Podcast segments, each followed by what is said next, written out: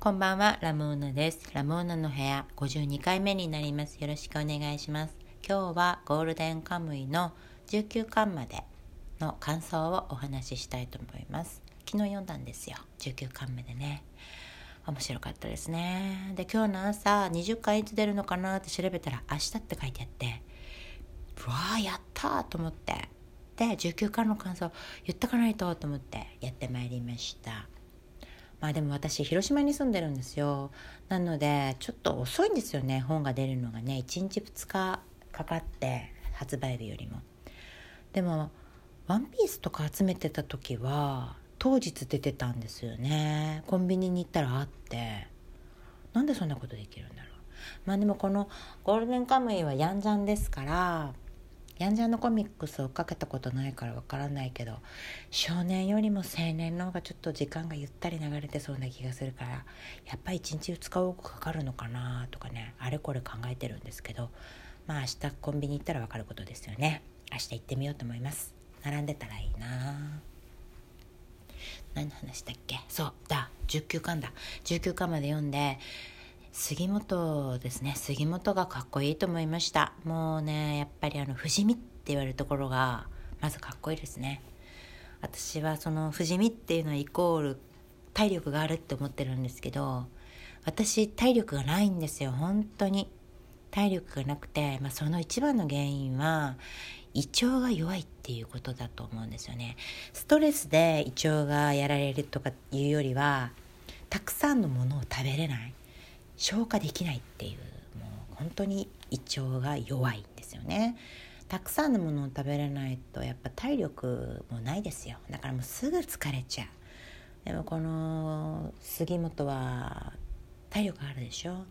それがね本当にねただただかっこよく見えるんですよね。体力がある人かっこいいなって。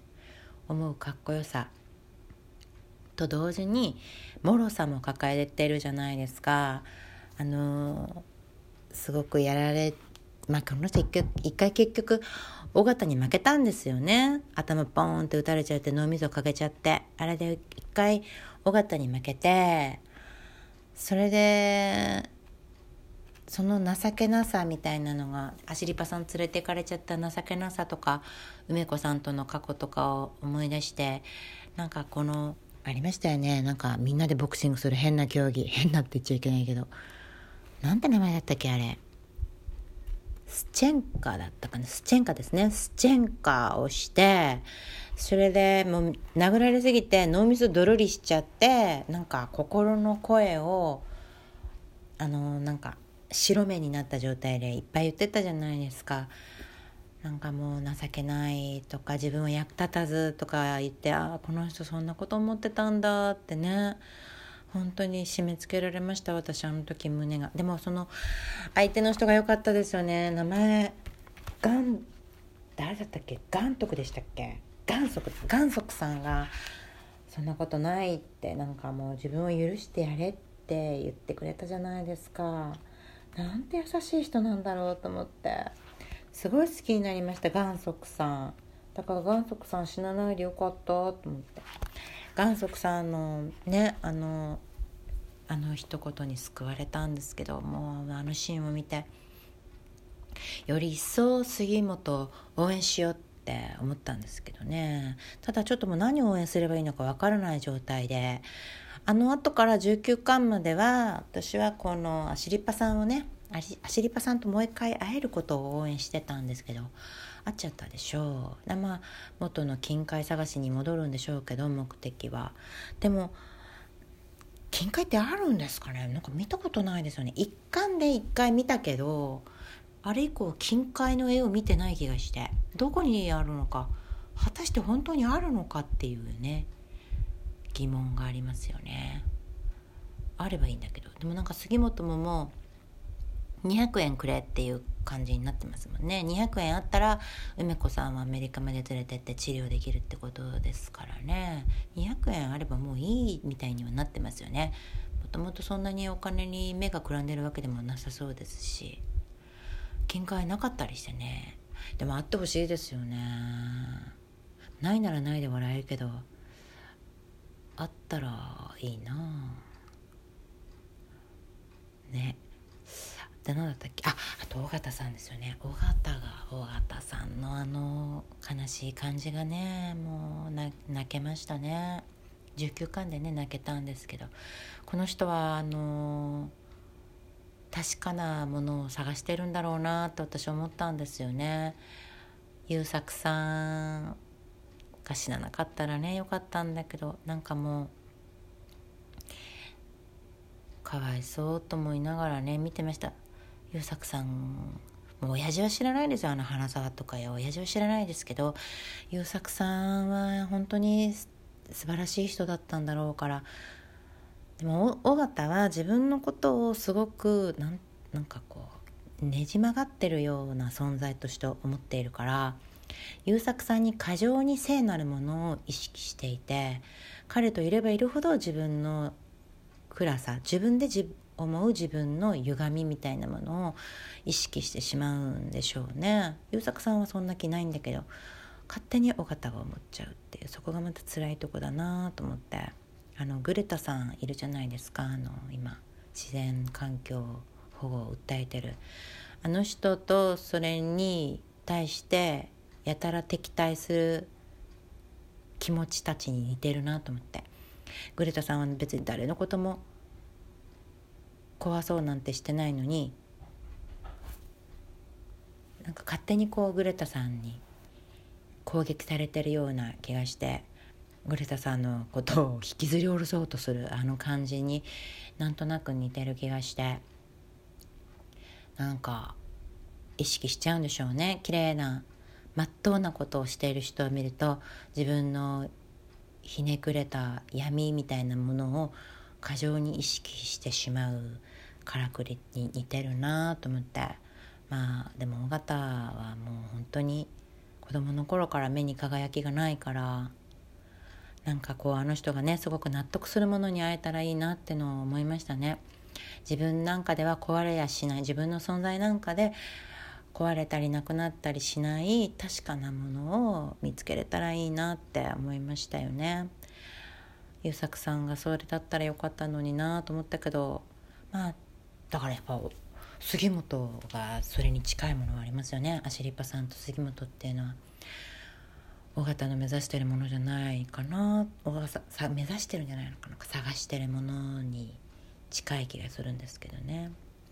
あの瞳がね。あ瞳の双璧をなしてるあの黒い真っ黒のベタ塗りの瞳の双璧をなしているのが鶴見さんなんですけど私の中では。ただまさかの長谷川さんが鶴見さんっていうね。あのくだりはすごい面白かったですね。そっか鶴見さんってこういう人だったんだって興奮しましたね。鶴見さんはでも妻をやっぱり愛したこと愛していたから人を愛していたことがある人なんだなっていうのが分かったのが良かったです。だからあんな風に部下たちから、崇拝されているっていうのは納得ですよね。この人は人を愛することができる人なんですよね。耳そいだり鼻そいだりめちゃくちゃなんだけどでもなんか愛情がある人なんだろうなっていうのをね思ったんですけどね。脳みそドロリするじゃないですか。で杉本も脳みそドロリするでしょ？これ漫画ってアニメなんですよね。アニメもやってるあの時のドロリって何色で描かれるんだろうってすごい気になってるんですよね。アニメともなるとやっぱ 大丈夫なのかなっていうシーン結構あってなんかすごい人出てきましたよね。ついにここ来たかっていうシトンさん。なんか動物とやっちゃう人。ヒグマとやりたくてやりたくてたまらなかった人いたじゃないですか。こういう言い方したらシトンさんに怒られるんだろうけど。なんかヒグマを求めヒグマの美しさを求めてたシトンさんとかアニメ大丈夫なのかなと思って。結構なね変態の見本市みたいな漫画だなと思ったけどなんか私一つの完結をあそこで見た気がするんですよね。もうあれ以上驚く絵面はないんじゃないのかなって思ってすごい変態絵巻が終わった気がしました。シトンさんですごいって思いました。すごかったですね。あとは何思ったかな。あとは月島さんと小糸さんが可愛いっていうことを思った。いいですね。あそこの2人はね。可愛いと思って。あと谷垣さん。谷垣がこの漫画のあのお色気担当だなっていうことにびっくりしました。なんか大体やっぱり青年漫画はなんか凹凸のはっきりした体の人女性女性をの裸がなんか見たいものとして書かれるんだけどこの漫画谷垣な気がしてそこがすごい新鮮でで本当実際ムラムラするんですよね。なんか藤子ちゃんの裸と一緒私の中でなんか見たいって思う体の持ち主だ谷垣。びっくりしちゃって結構ずっと谷垣ムラムラシーンが長い気がして面白かったです。斬新でした。すごいですよね。この漫画ね。そういうところもすごいなと思いました。なんかまだ言いたいこといっぱいあった気がするんだけど。あ牛山さんが好きってことも言いたいんだけど。好きですね。牛山さん好き。まあでもこんな感じですかね。いや面白い漫画ですね。20巻はすごく楽しみにしています。うん。大型は金塊いつの間にかキロラン家とつるんでつるんで組んでたけどあの人金塊なんで探してるんでしょうね。大型に金塊いるのかな？ありましたっけ？そんなこと言ってるしあそこら辺がまだ私ちょっと理解できてなんで大型金塊いるの？あんたって思っちゃってんだけど。ちょっとわからないですね、まあ、引き続き楽しんで読んでいこうと思います。では今日はこの辺で終わりますね。あ何かあったらマシュマロなどで、えーっ、と感想を送ってくださいそれではさようなら。